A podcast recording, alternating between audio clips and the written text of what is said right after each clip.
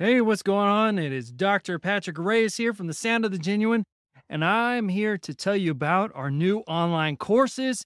If you are a young adult discerning a call to ministry, we have the course for you called To Pastoral Ministry. Join mentors, peers, friends, colleagues. Get great stories, resources, and practices to help you discern if this is the right next most faithful step for you. Registration opens up March first, and you can head on over to f t leaders dot org to sign up today.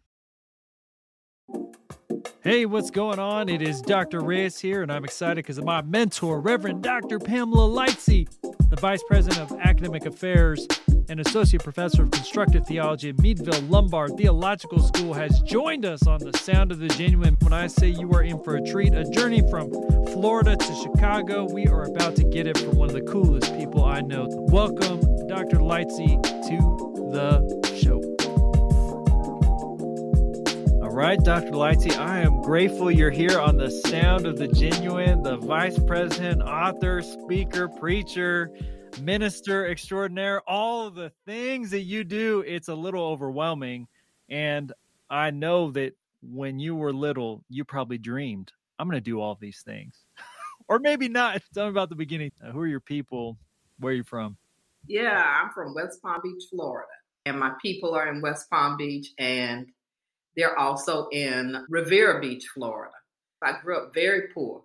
So my mother was a maid in the wealthy area of Palm Beach County. And my father was a day laborer. He was also a truck driver. He did everything he could to make money. And that was after he left the railroad, because he worked for a company called R E A Express, and they went bankrupt. And I remember that when they went bankrupt, because my father asked me to fill out the application for him to get the monies that all the employees could get. My family thought of me as the smart kid. We were all, as my aunts would have it, pretty smart, but my daddy tagged me, and I did the paperwork. I remember those days. This was near the end of the Jim Crow era. I grew up in the sixties, so it was very segregated, very racist, and could be quite dangerous. Tell me about those days. Your parents, day laborer, working as a maid. I imagine those are long hours. What's the day like? They get up, they go to work, and you're off at school. What's your community like? Tell me about the day, the day in the life. There were seven children. The day would start out with us getting up in the morning, my mother trying to get all the girls' hair done. And black girls' hair is a beautiful thing, and it's a process. And my mother never wanted us to go to school looking like we were unkept or nobody loved you. So a lot of attention was paid to how we looked. And in addition, we were going to segregated schools. The first part of my life, these were all black schools. The teachers were brilliant, and they were very strict. Who we were as black people and where we came from were a constant part of that education. Who your people, our African ancestry, that was baked into the curriculum. We were learning our history in these segregated schools, and every week we were learning our history. And we were also learning about the great thinkers of our time at the same time. We spent a lot of time in school. When we finished with school, we would walk home because school was in the community, and we would I, I want to say hang out, but but my mother didn't tolerate hanging out, nor did my father. We would play in the neighborhood. When my mom and dad got home from work, we were called into the house where we had dinner, and that was the end of the day. We would talk about school, talk about what the teacher did or what someone did in the class, and that was the end of the day. That was for the early school. And then when I got to junior high, they began where they were desegregating the schools. You remember the law said to do it with all, all deliberate speed. It didn't happen for years after desegregation was law. It didn't happen for years. And so by the time it happened in the seventies for us, I was in junior high school, and it was dangerous. There were bomb threats. There were bombs under buses. The bus driver would drive through white neighborhoods. White people would throw rocks and eggs and call us all kinds of horrible names. But that was the path that we had to take to get to the school. And it was really traumatic. But we made it through that, made it through having to leave our neighborhoods and take that journey every day. But the interesting thing that I remember about that, Patrick, is my bus driver. He called him R C. He drove that bus like he was drag racing. When he got to those neighborhoods, the bus actually would tilt when he would turn a corner, and he would be gunning it. Uh, and we thought it was a lot of fun. No, go faster, faster, faster. We thought that was fun when he would do that. At the same time, we knew that he was trying to get us safely to school. So it was a, a strange mix, but he was a wonderful guy and took care of us. You said that you had been tapped by your dad as the, you know, as the smart kid, as the one who's going to take care of this. These schools are changing and shifting. I'm imagining that the teachers, where you have this really strong Black community, shifted a bit when you went to high school, junior high and high school. So tell me a little about, what was your family dreaming for you? What were you dreaming for yourself in this new context? Well, my community was very much given to the idea that an education was the key to success in America for Black people. I mean, I talk to my aunties nowadays, and they have that saying, you went to school, and that's great, and all your children have gone to school, they're going to be all right. And my teachers lived in the community. There was no sense among them that we would not strive to be our very best. When they saw a child with potential, such as they felt I was, they lived in our neighborhood, so if they saw you going astray, they would tap you and say, hey, none of this. Aren't you Lily Mae's daughter? Aren't you Eddie Lee's child? Look, you get home right away. My mother had set a standard for her children in these schools, predominantly white schools, that, that she would go to jail for one of hers. I did not take advantage of that. Instead, I, I really tried to do as much as I could to make good grades. So I love school. I love my teachers. They would pull me into their offices, into the classrooms, and I would work with teachers. I worked with my godmother every summer. I helped her set up her classroom. And that helping her set up the classroom meant I, I was learning the history that she was going to teach her students before it was being taught. And she would give me assignments. I'm going to put this picture of Nelson Mandela up, but I want you to go and do the homework. And I want you to learn about apartheid. And so I would have to write a paper on apartheid at the time. Or I would have to write a paper about W E B Du Bois. She was fantastic in that way. She wouldn't let us say that Christopher Columbus discovered America. This Black woman would not.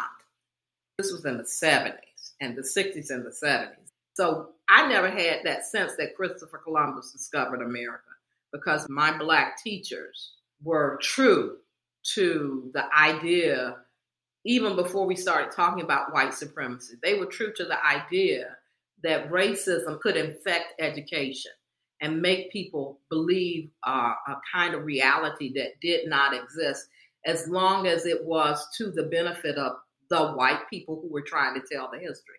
So my teachers, they had to use the books, but that didn't mean they had to teach us precisely what was in the books.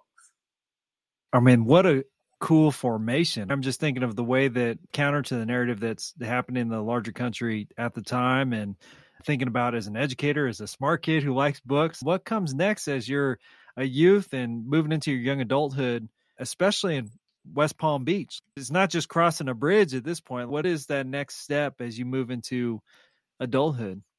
I consider myself a child of the Black Power movement, more so than King with nonviolent protests. I had an afro in high school, the black pick in, in my hair with the fist in it. I was true to that kind of radicality because they were talking about Say It Loud. James Brown was singing about loving your Blackness. And that was really important for me as a teenager in high school, wrapping my arms around what it meant to be Black in America. It was in all of our music, looking at the systems that were oppressive. And so I became a, a young activist in high school, following these models of, at that time, it was Black nationalism, but it was a different kind of Black nationalism than what we see going on now. At that time, it was pride of who we were as Black people, when for centuries we were told that we were beasts, that we were ugly, just the horrible things that happened to Black people. So it was that major shift where you identified with your Blackness and you stood up proudly in it. and you begin to do activism. Because my parents were so poor, the idea of going to college was just an idea for me. My family was not middle class. Nobody in my family had ever gone to college. So I, we had not a clue even as to how to talk to guidance counselors about going to college. But I knew that I had to have a plan because my mother and father were always like, we're going to take care of you until you're eighteen. When you get to be eighteen, you need to know what you're going to do with your life. So I joined the military because the recruiter made me a promise that I could go to college. And you know, military recruiters lie all over the place. And so I was very disappointed when I couldn't immediately sign up for college. But I made the best of those years. I continued to read, continued to love education. I fell in love by that time. I had become a member of the Pentecostal tradition. I did not go to church growing up a whole lot. But my sister, who had trafficked in drugs, had a conversion experience. Being saved meant a whole new lifestyle for her. Allowed her to get off of heroin, leave drugs, and really begin to pay a lot of attention to the church. Her attention to the church became a constant conversation in the family. And while I was away on, in basic training, I would make a call home and they would tell me how she was doing and that she wasn't on drugs anymore, which was so strange to me because, to be honest, Patrick, when I got on the Greyhound to go to basic training, my sister and her boyfriend had wrapped up enough weed for me to be high as a kite by the time I got to my permanent duty station. So I was still very much in the drug scene. So my sister being converted was a whole new scene for me. It shocked me because I didn't even understand what being saved was. But I did finally understand when I went home for leave. And I watched my sister in this little small church preaching about her life and how the Lord had saved her. And the story about Jesus was just so touching for me. It was a touching, touching story for me. And I found myself going down to the altar and giving my life to Christ. A major shift. Because, you know, I was a smart kid who learned how to do some very dangerous things, I will say. I just wasn't caught. So that meant I had to leave criminal background. And I really just decided to really go full all the way in with the church thing. It was very fundamentalist, very Pentecostal, very evangelical. And I met my husband while I was in the Pentecostal church. He was in the military too, and got married. Again, never went to college, started raising children, traveling around the world. And by the time we got to Europe, and we stayed in Europe for about seven years, marriage was falling apart, and just knew I needed to do something different when I came back to America. And so I got my bachelor's degree when I was in my thirties. I was working for the government as a civil servant. I worked for the government for sixteen years. And by the time my marriage was falling apart, I was also in ministry in the Methodist Church in Georgia. And they encouraged me to go to seminary. I didn't even know what seminary was, but they encouraged me to go to seminary so that I could get to be ordained. And seminary became a very pivotal point for me. My advisor was Jacqueline Grant. That opened up my whole perspective about womanist theology, open up my perspective even more about the wholeness of Black community. It really shifted me. It made me begin to think about the church, which I had been working in for quite some years. I had this wonderful high when I got saved. And then I really began to look at some of the things that really happened in the church. And it really toned down my excitement about the church and the leadership of the church. And I began to question my leaders, ask hard theological questions, which they, in their fundamentalism, either refused to answer or characterized me as being demon-possessed. That's the big thing. If they can't answer a question, and if you ask it too many times, you definitely in bed with the devil. I knew who I was because of that strong upbringing, and I refused to let them cast me in that manner. And so I became a kind of person who questioned the church and very intentionally wanted to continue to question the theology of the church. And this is why seminary was so important to me. Pam, my question really is around, how do you find balance there around this questioning? I'm, Europe wasn't a vacation. You were working. I'm also imagining you got there because of the military. So the military has a very particular formation, which is don't question. You have ranks. It's very vertical. The Pentecostal tradition, even in a small church, can have a very vertical structure. So I'm wondering how seminary kind of cracks open this balance of like deep questioning. I'm thinking of your work with Doctor Grant, this questioning, building community, which is antithetical to some of these more vertical structures. And where do you kind of start finding your rhythm? Okay, this is what I want to do. This right here. This is what church is, or this is what scholarship is. I had a bisexual Jewish professor in my undergraduate program named Joel Horowitz. I majored in sociology. The man was hard on me as a Christian because he considered himself an atheist. I took class after class from him because I'm just a sucker for pain. He was brilliant and I wanted what he was selling. He would walk into class and see me in class, and he would say, oh, I see we have Miss Lightsey. Are you still believing in imaginary gods, Miss Lightsey? And I would say, yeah. And I would tell him, are you still an atheist?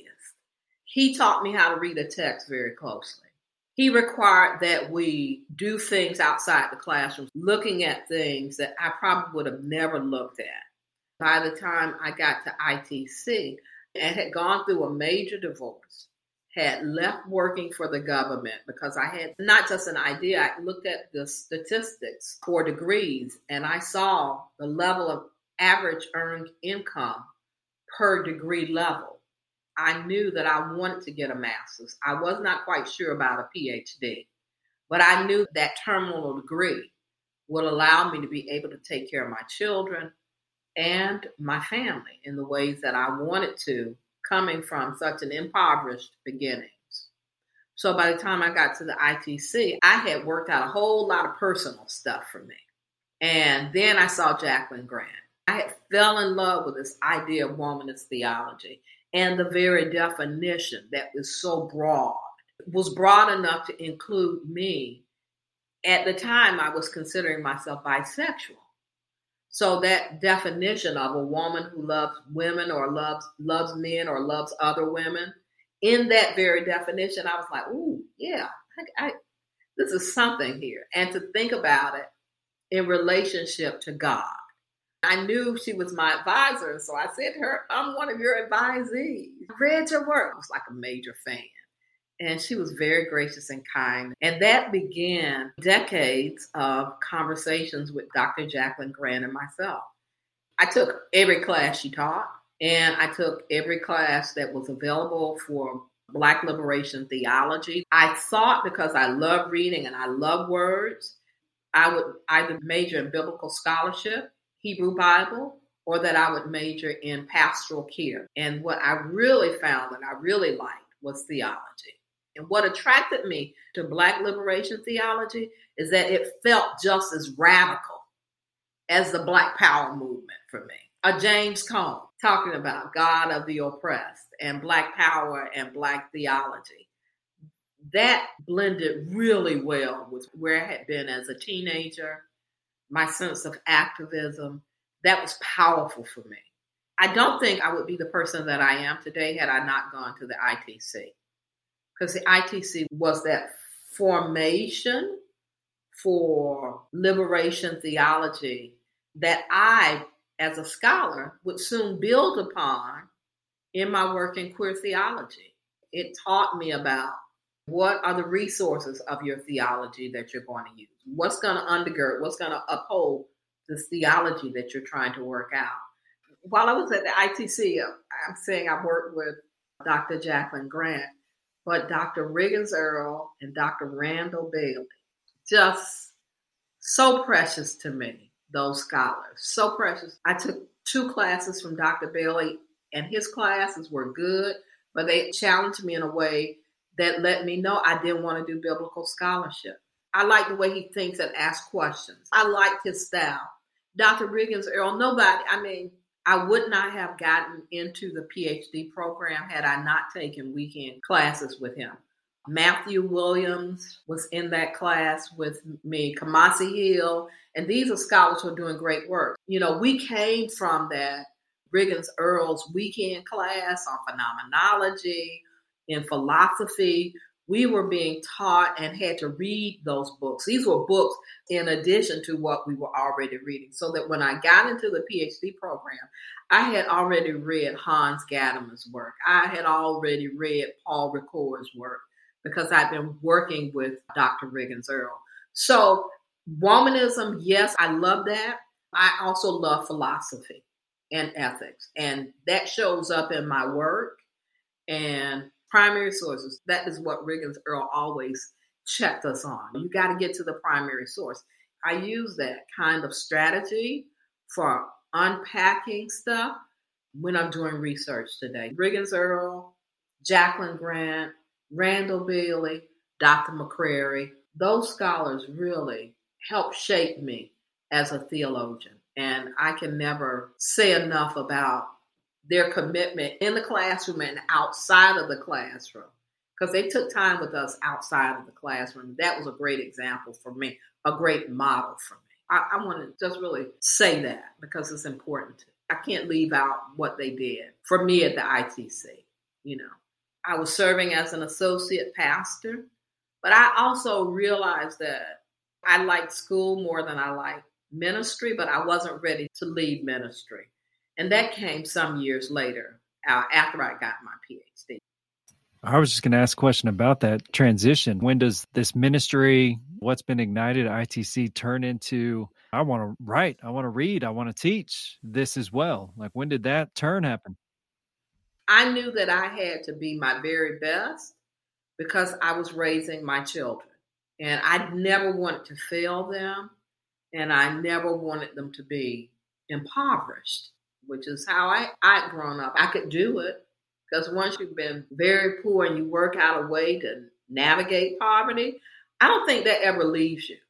There's a certain poverty within so many of us. It may not be lack of money, but I learned that I was good on the streets because I was able to tap into the poverty of the soul. I didn't have that phrase then, but I could tap into the places that were hungry. And that's how I was able to survive. And I still think that what I do as a scholar is I'm tapping into places that are hungry and that are thirsty when I'm doing my work, and I try to flesh that out and try to make that make sense. For me, always knowing that there are two, three people in my life that I've got to be absolutely honest with. My children, my family. That always kept me wanting to, to strive to be better, because I never want to return to that life that I had. And that was a lifestyle. People talk about human sexuality as a lifestyle. No, what I was doing was a lifestyle. I never want to return to that lifestyle. I always want to be able to hold my head up in the presence of my children, in the presence of my family. So as I'm thinking about, okay, what's the next shift? Your children are growing up. They're going to be adults. What are you going to do? They watch you sit at the table, work on a degree. They watch you in some very, you know, difficult places. How are you going to be an example for them? What are you going to do to keep, keep this thing going? And I got to thinking about a doctorate because I love school. I love learning new things, but I also was pragmatic about money. And I knew that whatever I did, whatever, wherever that degree was, it was going to have to be a degree that could allow me to make money and make good money for my children. But the earning potential for people with PhDs at that time was really good. I sensed that I would not always be pastoring. So I wanted to chart out a direction for my life so that I could continue moving onward. And the PhD just made sense for me. Then I learned about F T E while I was working on my MDiv. I said, okay, if I can get into a doctoral program, then I'm also going to apply to F T E. At that time, I was United Methodist.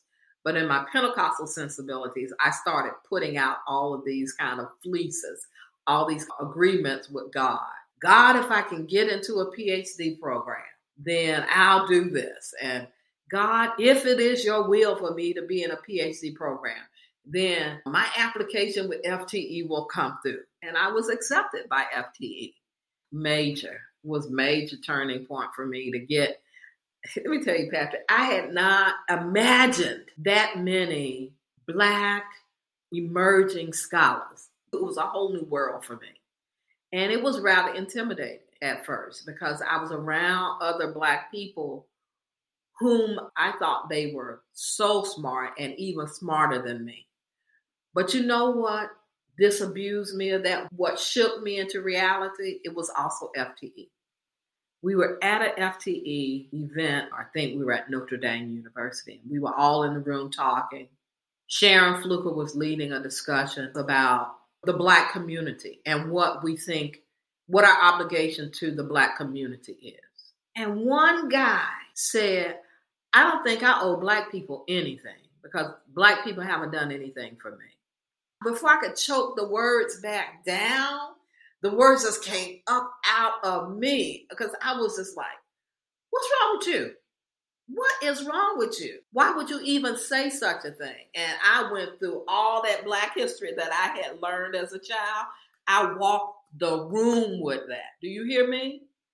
And I said, even if you were not raised in a predominantly Black community, you are benefiting off of the work and the lives and the suffering of our people. And it was like the whole room went quiet. That incident also let me know that there were some Black scholars who were willing to drink the Kool-Aid of privilege to the detriment of the communities and the ancestry that they come from. And that, that really hurt me. I was shaken by that. And that became more fuel for my activism, but not just within the Black community, within the church, but also my activism within the academy. And you all see that. I hope that I've been clear within F T E to always situate myself as someone who believes in people being people and not, I, I don't like arrogance. I don't like pretentiousness. And I'm always trying to situate myself and my work right within the Black communities that I come from and right within those spaces that continue to be oppressed, because we are not far from that. And the academy will not shield us from that. And I'm going to be that scholar who tries to speak truth. And I honor my degrees. I honor where I come from. But I honor them understanding that those degrees came because of the work of the ancestors who could survive the lash in order for me to be born. Those degrees came because of those Black educators in elementary, in junior high, in high school, who wrapped their arms around me and wouldn't let me be overcome by racism. And those degrees come from my mother. I don't know what she endured in those homes as a maid. Came from my father being called a boy, a grown man being called a boy. Came from their experiences of oppression. I'm going to be that scholar in the room who is always thinking about reality, where we came from, and how we can thrive in the midst of oppression without stepping on somebody's neck. So that's who I am. You're pointing at something in your current role as a vice president of academic administration, as a full professor, as someone who's published, who's checked all those boxes, just to name that in the academy writ large, and especially people of color who have made it through, have been formed in a particular way, have shown and demonstrated excellence in white systems. To have these sensibilities, to have this sort of background, the West Palm Beach, not the Palm Beach, or being comfortable in Palm Beach, as I'm thinking about this, how does this play yeah. out for you as an administrator to administrate differently, to lead institutions differently, because so many who end up in the roles that you end up in are the ones who are really keeping these systems on the life support that they need. And so you you are reimagining it. Tell me a little about your work now and how you reimagine it from this place. Yeah, in the Pentecostal church and growing up, one thing I don't like is feeling like people are really trying to insist that I do things their way. I am not of the mind that everything that I say and believe has to be true. I want to be in a conversation with you to ask, okay, why are we doing this way? Why do you think I should shift it? Don't just tell me because I said so. just because I said so. That never made sense to me. Make it make sense. But I got a lot of whippings because I was that child who my father would say, do something. And I was like, oh, why? We can do it this way better. Well, do it the way I told you to do it. No, but so I'm just going to take the whipping. I got enough whippings as a child that the church can't whip me. You know, the academy can't whip me because I will not be whipped by an institution. But what I will do is I will sit back and I will analyze it and see, okay, who are the movers and shakers? Who are really making the decision? If, if this person leaves, how's this thing going to work? One thinks it's the president, but no, a whole lot of other administrators that are really working this thing, not the president. And I really made a career of studying these institutions, even as I'm working in them. For instance, in the academy, my first job was as a dean of students. And I love being a dean of students because I love attending to students. But after a while, I got to see that the academy understood me as someone who would not babysit, but a mother figure, like a parental, wrap your arms around these students, make them feel good, and give them a space. It was really pastoral. The dean of students position, that's what I want to say, is a really pastoral position. I had left my church to go into the academy wanting to do more academic stuff. I yearned to do more teaching. But on the other hand, I did want to do a lot of teaching because it became almost like a consumer thing. I'm going to write a paper and you're going to give me an A. Even if I turned in crap, I'm going to stand here in front of you and I'm going to argue about this paper, because I'm going to get this A. I soon recognized that although I love being a dean of students, that kind of pastoral sensitivity in the academy is not something that I'm totally wanting to sit in my entire career. I have a pastoral sensitivity. It's cool, but I'm more of a scholar. And the military has made me more of an administrator. I'm a very good administrator. So I can take pieces of a puzzle and put them together and help people to work together as a team to accomplish something. So being an administrator was my jam. What has also been my jam at Meadville Lombard is working with a president who has a similar background as my background. And we are all into liberation and justice and trying to create a space or help reshape a space that is a different way of receiving a theological education. And so being at Meadville has been good for me. The other thing that my current position helps me to do, I'm the one who begins to think about adjunct professors. I've not wanted our school to be a school that just needs to rest upon the work of a whole lot of adjunct professors who are brilliant, good people. But the system itself is not a good system when it comes to adjunct professors. They don't get benefits. And at some schools, they're not paid really well. One of the things I'm proud of is that from the time I got to Meadville to now, we significantly raised the salaries of adjunct professors. The other thing I'm very proud of about adjunct professors is that I've been able to tap into the pool of scholars from F T E. I began to think about who can teach this class. And F T E has been a wellspring for me to tap into scholars, to give them what will be very formative experiences of teaching with an academic dean who is going to be supportive of them. The academic deans, they really do hold a lot of power in schools of theology. They make a lot of decisions that people do not think about. But I never wanted to use power as a cudgel, as something to harm people. I always wanted to use my power as influence, use my influence to help people to be their better selves, either in the classroom or as a professor. How can I help you get to that level, that next level that you're trying to get to? I'm really given to close work with people who see themselves as growing and who always see information as something that they want to always take in and grow and talk about. And so I love talking to people about, you know, new trends and new ways of being and new learnings. that are taking place in the academy. And that's why I try to tap into those kind of people, and I try to support them. So if anything, in my position at Meadville, I see myself giving back. I do a lot of giving back to the community. That is through the hires of adjuncts. I see myself giving back to the academy through the support of our faculty. I really work really hard so that faculty at Meadville can get the kind of funding that they need to do the cutting edge research that they do. I'm really interested in them. I don't tell people, you got to do this, because I know how that feels when people tell me that. I'm the one who is asking the questions. What do you think this will look like? Where do you think that will lead? And how will this be good for our students and for the community that you come from? And that's a whole nother way of thinking in the academy, when people are always thinking in terms of accreditation and thinking in terms of funders, donors. No, I'm thinking in terms of the communities.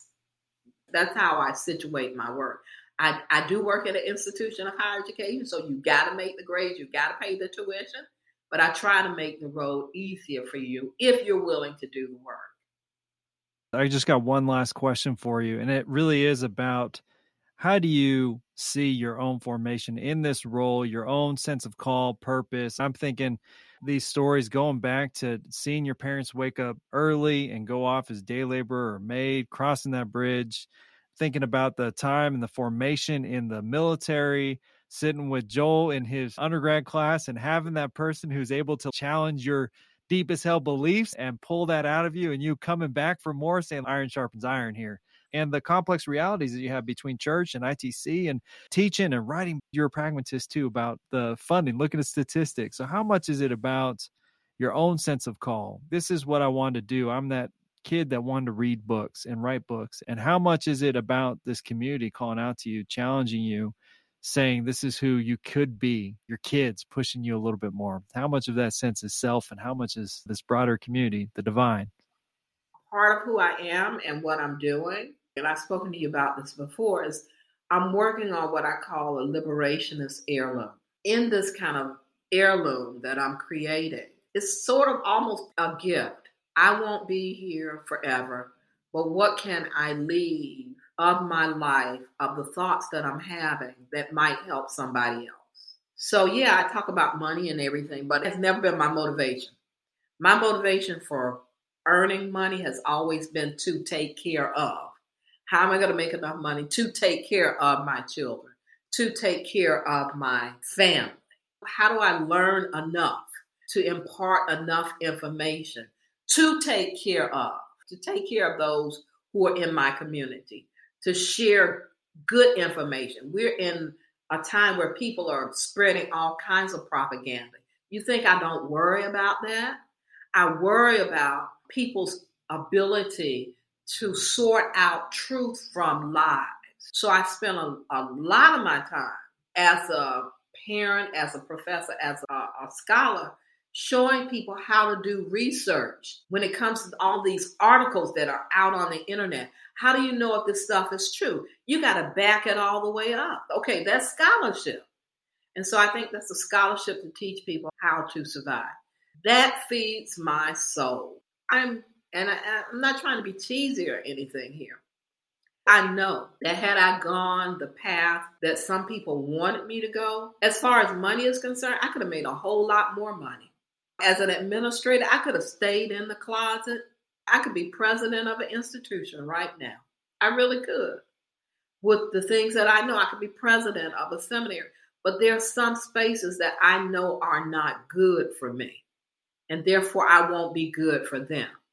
And so I do have some limitations when it comes to this. I want to be in a good space so I can be free to do the kind of work that I think God has gifted me to do. And I am in a space as a scholar and as an administrator to say no to certain things that I recognize other people can't. I want to be free. That's why I came out, because I didn't want to be looking over my shoulders, not being free in who I am as a queer lesbian woman. I have to live with people who are going to have some integrity about themselves. So I'm trying to create for myself in my work and in my living a peaceful environment. And that peaceful environment is the satisfaction in knowing that I, number one, I'm always giving back to my community, always trying to leave some nuggets of information that's going to help us not just to survive, but to thrive. I just need to be free in my work and in my being. Freedom for me has always included those healthy relationships with the people who want to do justice and try to make this world a better place. Well, Doctor Lightsey, I just want to say thank you for this interview, for having the conversation, telling us your life. I'm just so appreciative of everything you are setting up for us and leading in a different way in the academy, which can erase our people, erase our histories. I love you as a human, the way that you've modeled, at least in your relationship with me and F T E and our fellows, that we're humans first. And that's important, this peace and harmony. I see everything you're cultivating in the world and seeing how it's expanding, and it makes an impact on me. It makes an impact on our people. So just thank you so much for all that you are in the world, and so grateful for this time. It's a blessing. It's it's just a blessing being with you. Thank you. Thank you for listening to The Sound of the Genuine and Doctor Lightsey's story. If you want more stories like this, head on over to f t leaders dot org. You can find not just The Sound of the Genuine, but video resources and books and publications, all kinds of great stuff to encourage you in your vocational journey. Thank you to my team, Elsie Barnhart, Heather Wallace, Diva Morgan Hicks, who puts this out on the socials, and as always, Sir Yali Beats for his music. Make sure to like and share this episode with a friend. We are so grateful that you listen to The Sound of the Genuine.